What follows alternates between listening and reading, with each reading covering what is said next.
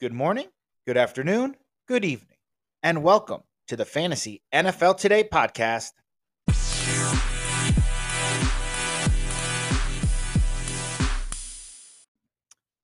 And we are back.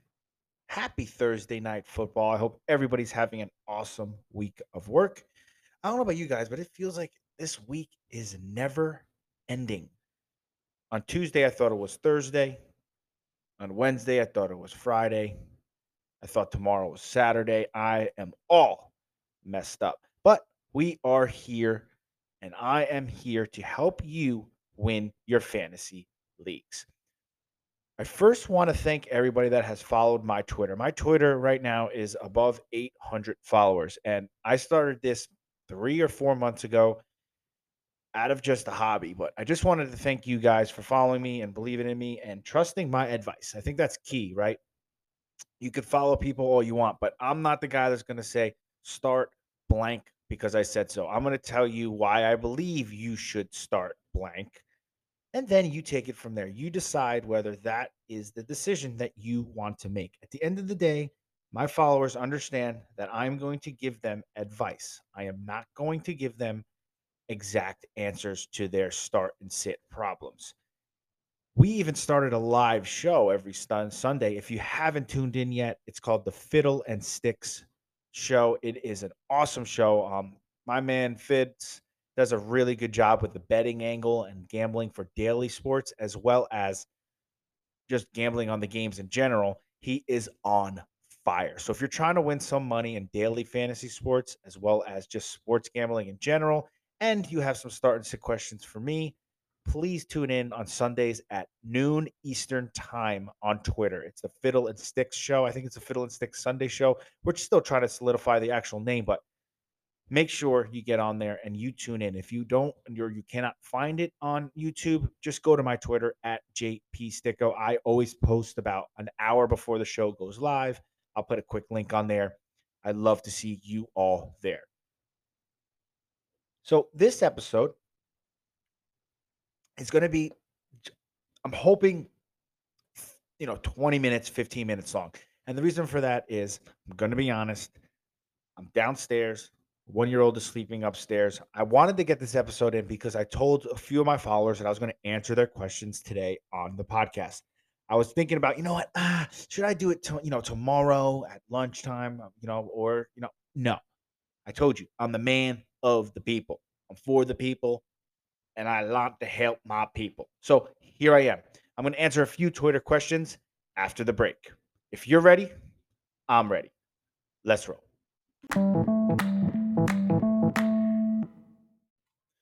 Okay, so I'm logging in here on my Twitter, and the first question comes from my man at Ballin Opinions. That's his Twitter handle at Ballin Opinions.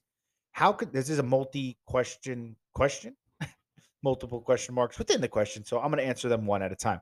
How concerned are you about Joe Burrow? So, Ballin Opinions, I actually have Joe Burrow in uh, one or maybe two of my leagues. And I'm going to be honest with you, I'm not that worried. I think I'm more worried about him getting hurt and not finishing the season than I am him turning around the season. We all know the main problem here in Cincinnati is the offensive line. Joe Burrow is getting his head taken off at an unbelievably high clip. He's on pace to, I think, double his sack total from last year, and his sack total from last year was extremely high. With that being said, this new offensive line is a new offensive line.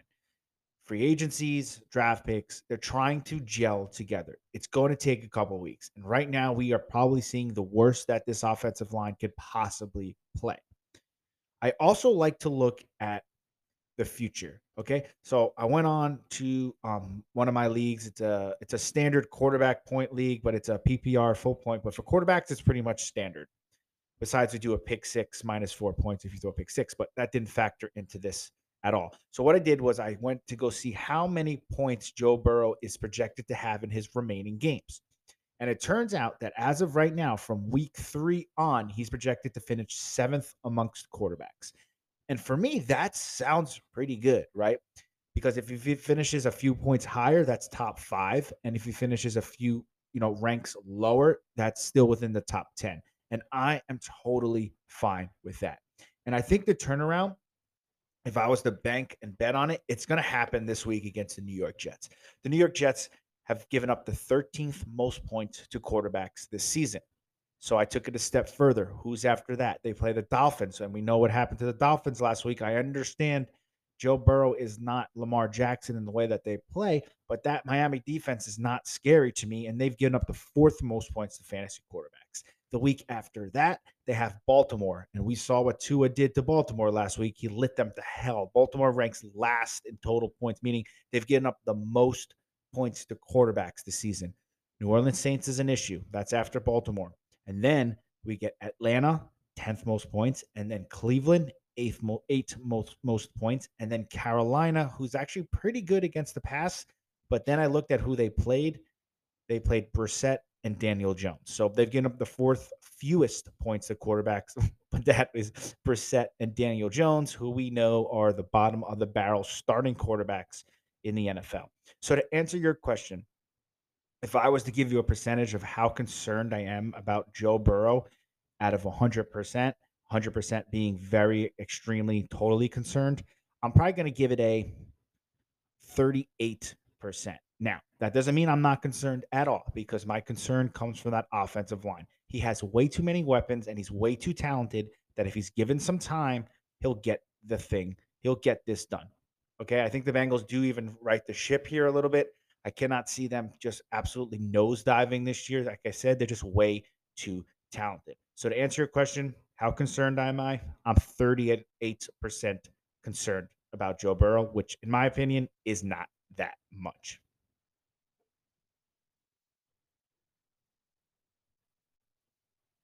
The next question, excuse me. The next question in that question Will Pierce ever reach running back to production? So, uh, looking at Pierce's numbers here, week one, 11 carries, 33 yards. Week two, 15 carries, 69 yards. By sure volume alone, he's falling in the running back two slash three range for me. He's going to always continue to dominate carries in Houston, just like he did in week two. In week two, he was the only running back to carry the football out of the backfield in week two. Rex Burkhead did not receive a carry in week two. So, by sheer volume alone, I think he continues to fall in that RB2, RB3 range. I think his ceiling is low. Okay. And what I mean by that is he's not going to rush for 200 yards. He's not going to rush for 180 yards, 150 yards consistently, 130. We're not going to see that. We're going to see 70, 75, something like that a week. Now, He's going to reach his ceiling when he gets into the end zone. He has yet to score, but Houston Texans are having some issues offensively right now. Lovie Smith loves Dameon Pierce because he fights for yards. And I think that's where his value lies is those extra yards that he gets because right now Houston Texans aren't blocking a soul. So all the yards that Dameon Pierce is getting, he's fighting for it. So do I think he ever reaches solely RB2 territory? I think he has a chance, but I wouldn't bet on it. I like him more as an RB2 slash three for the remainder of the season, which means if you have a running back that goes down, he can fill the void until that running back gets back. But I would not suggest holding on to him and expecting him to just fill an RB2 role for the rest of the season. The next question Is Mooney a drop if week three is a repeat of the previous two weeks? Oh my God. Don't get me started with Mooney, okay? If you have been a listener of my ball and opinions, which I believe you are and have been, you know I'm high on Mooney. And this is so aggravating. The Chicago Bears act like they're playing football in 1920. They just run and run and run and run. The passing game is non existent. I heard a stat earlier today on Keyshawn J and Max, and it was something like the passing percentages, the passing rate that the Chicago Bears are are are doing this year hasn't been this low in like 40 years. That is mind-boggling. They're playing football in the 1920s. I know that's longer than 40 years ago, but you get my drift. So to answer your question, would I drop Mooney? Would I drop Mooney after a poor showing here? Well, I'm a little concerned with the targets, right? Week one, he had three targets. In week two, he had two targets. The Bears need to start throwing the ball. And once the Bears start throwing the ball, if his target share stays low, I'm concerned. And I'm probably dropping. But if his target share goes up, and even if he doesn't have a good game, but his targets go up, I'm going to hold because I'd rather have a guy like him on my bench than a guy like, I don't know, um, another kind of a receiver that is maybe a wide receiver three on their team because Mooney's still the wide receiver one. And if Chicago Bears start throwing the ball more, he'll have more opportunities. So would I drop him if he, let's just say, six, seven targets, five receptions, and gives you, I don't know, 11, 10 fantasy points? No. But will I drop him and think about dropping him if he goes again and Chicago Bears don't throw the ball at all again, but he goes two targets, one catch, four yards? I'm probably just, I've, at that point, I've probably had it and I'm just going to drop him because it, it, for me, the aggravation just not worth it.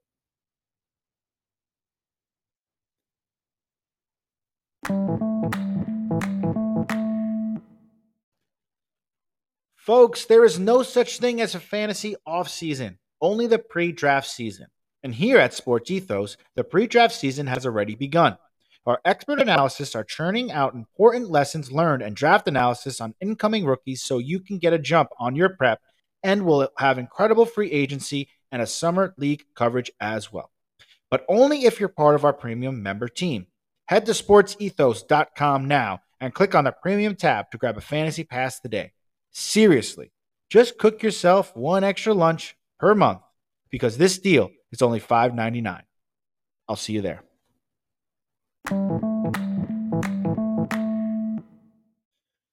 Ball and opinions. I hope I answered your questions there. If I did, make sure you just, you know, tweet back at me, make sure that you got that message.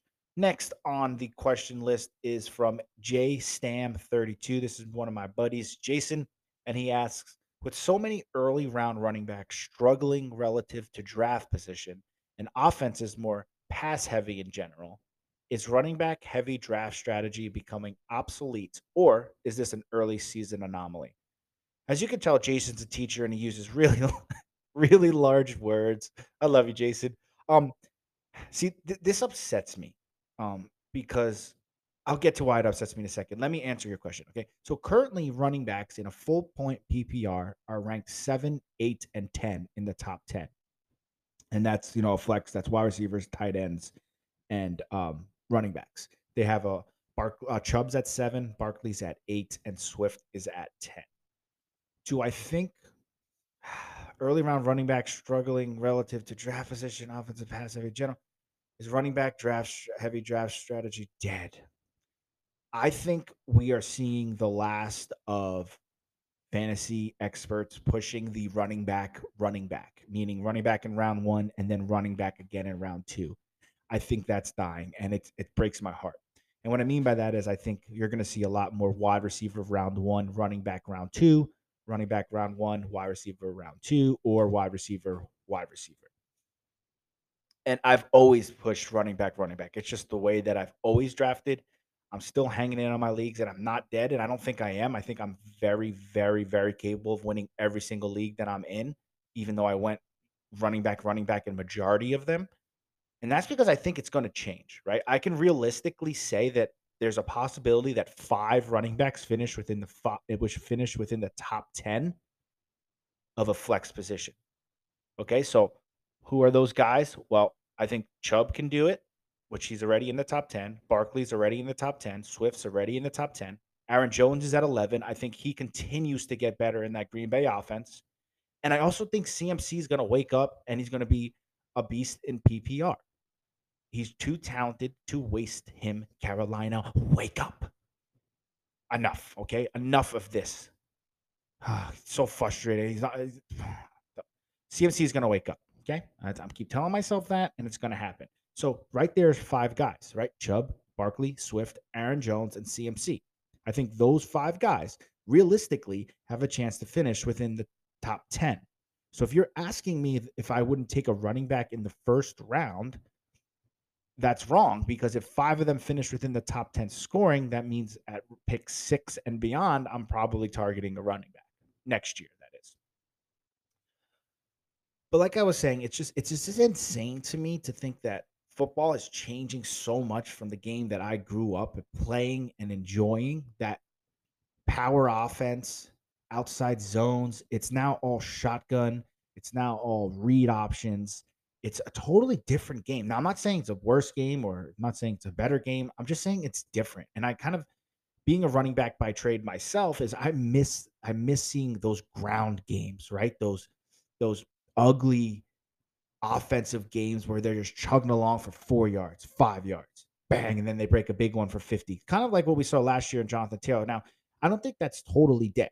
I really don't. And I think we're going to see games like that moving forward. We're only in week three, right?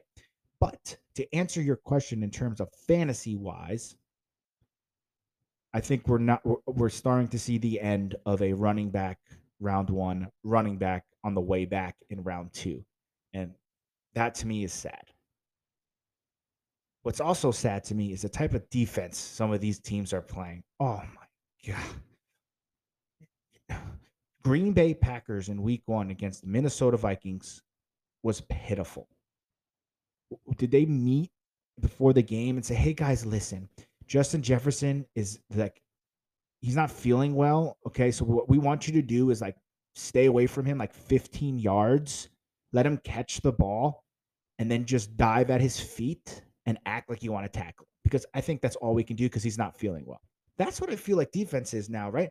And I think what's going to happen moving forward is teams are going to realize that this is all passing, right? And we're going to see a lot of, I think we're going to see down the road, years from now, a year from now, even later this season, a lot of three man fronts, dime packages.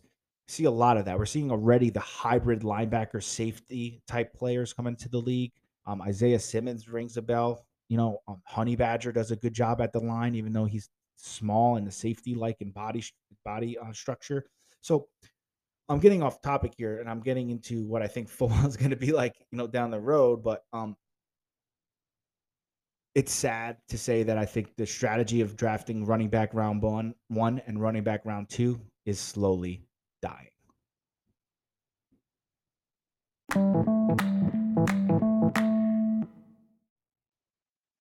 Jay Money, I hope I answered your question there. I know I got a little bit off topic, but it's just, you know, watching these football games now, it's more like watching a track meet, right? I kind of, you know, I wish I could just go back a little bit, you know, back in like late 90s ish when teams were just lining up with two tight ends and just, you know, where I'm going with this ball. I'm going in the A gap, try to stop me.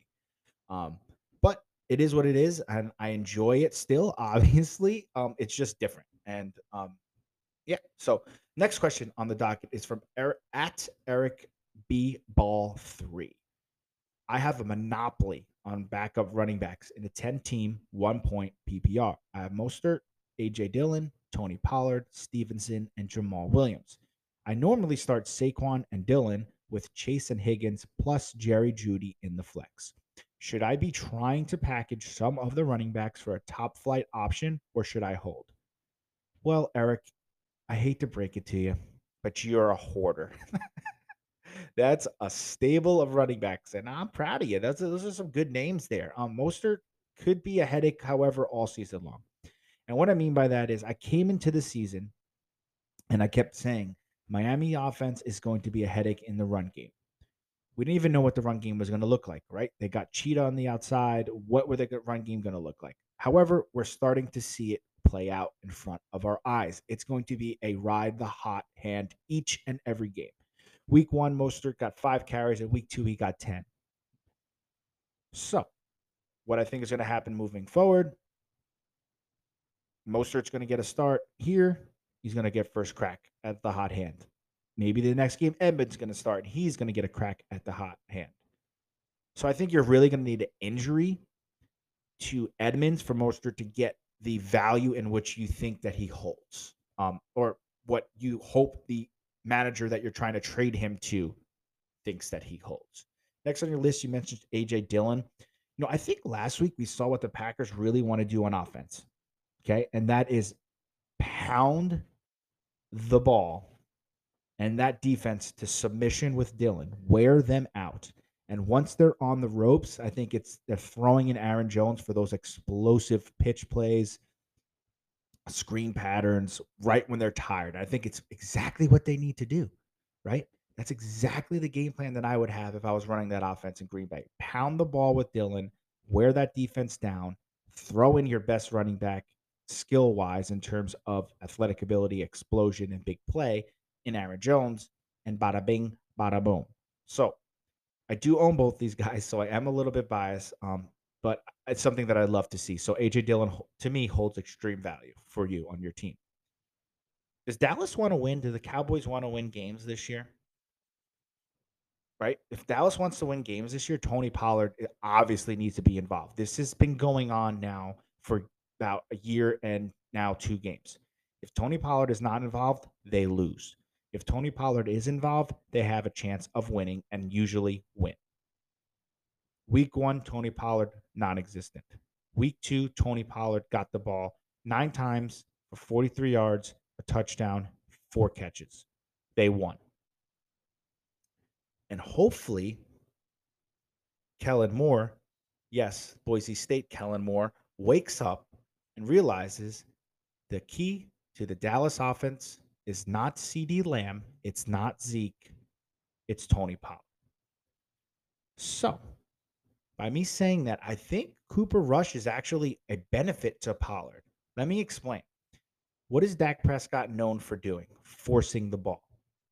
He forces every pass. Cooper Rush seems to be, as of last week, okay with dumping the ball down if nothing is there deep. Who does that benefit? Tony Pollard. So I think we're just seeing the tip of the iceberg with Tony Pollard. At least I'm hoping, um, in terms for my fantasy team, because if Dallas wants to, to do anything this year, they have to get Tony Pollard involved.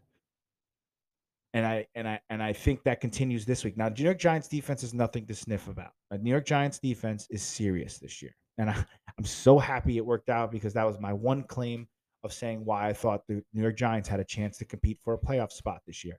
I said, if you go back, I got to find which episode that was, but I said the New York Giants defense is going to be very good this year. They are very good up front. So I think Pollard needs to get involved in the passing game this week. And I think he will. So I think he is a start. He's a starting for me in my flex. Let's see how that goes. But in terms of what I hope happens on Monday night, I hope Tony Pollard goes nuts, scores 500 points, and the Dallas Cowboys lose by a heartbreaking game winning field goal by my New York football Giants. Next on your list is Stevenson, uh, New England Patriots. I have him too. He's a headache, and I'm sad. and what I mean by that is he's got such good talent. He's just on mm-hmm. the wrong team, right? Damian Williams is playing about 48% of the, the snaps. Stevenson's getting his share. He's playing about 62% of the snaps. But Damian Williams is just outplaying him right now in every facet of the ball game. However, Damian Williams is banged up right now. So if Stevenson can get his shot this week as a full blown three down workhorse, this is his shot. If he could show Belichick and the New England Patriots that he is the guy, I'm telling you, they probably won't ride him for the rest of the year. right? I tried to convince myself there, but if you know anything about Bill Chel- Bill Belichick and running backs, who the heck knows? It's like Russian roulette out there. Where he's like, it's. I think he just in the locker room, you know, he like closes his eyes and picks like a what color underwear he's gonna wear for the day, and each color pair of underwear represents a certain running back in the running back room, and uh I just hope it's Stevenson uh, when I have him starting in my lineups, but does he hold much value in the trade market right now? He holds absolutely none, in my opinion. So if you're going to do anything with trading Stevenson, it's probably wait a little bit, wait till he has big game. Like, for example, if damian Williams is out this week, he's going to get a full workload. Let's see him explode. Then, I, if you're looking to trade somebody, that would be the guy I would trade right after that explosion Jamaal Williams, Williams, uh, don't really want to say much about him. He's simply just a handcuff. Um, he's probably only val- valuable, very valuable to the uh, Swift owner in your league. So it's a tough choice here. Would I trade any of these guys and try to find a new flex position? You know, really the only guy that is currently holding value on that list, and I'm I'm not putting AJ Dillon in that list because you said you start him, um, would be Pollard, right? And I just don't think he's worth trading right now because you're not going to get anything better than Jerry Jeudy in a trade, right? Because Jerry Jeudy's in your flex. Let's see how he does health wise. If you trade Pollard now, what you're not going to get anybody better than Jerry Jeudy to put in the flex. Um, so if Jerry Judy continues to trend in a positive direction, meaning he's coming back, you might as well keep Pollard for his upside, right? He's one injury away from a full three down workhorse role in Dallas. And if that happens when Dak comes back, that could be a very explosive offense and very good for Tony Pollard and your fantasy team. So I guess, you know, my answer is wait on Jerry Jeudy. Let's see how hurt he actually is. Um, because if he is healthy, again, there's no reason to get another flex because you're not gonna get anybody better than Jerry Jeudy, currently where those running back stands. Now, if Damien Williams gets hurt, he's out a long time. Stevenson gets value. If Edmond gets hurt, Mostert gets extreme value. Then you can start trading these guys. But right now, packaging them, you're not gonna get anything better better than Jerry Jeudy.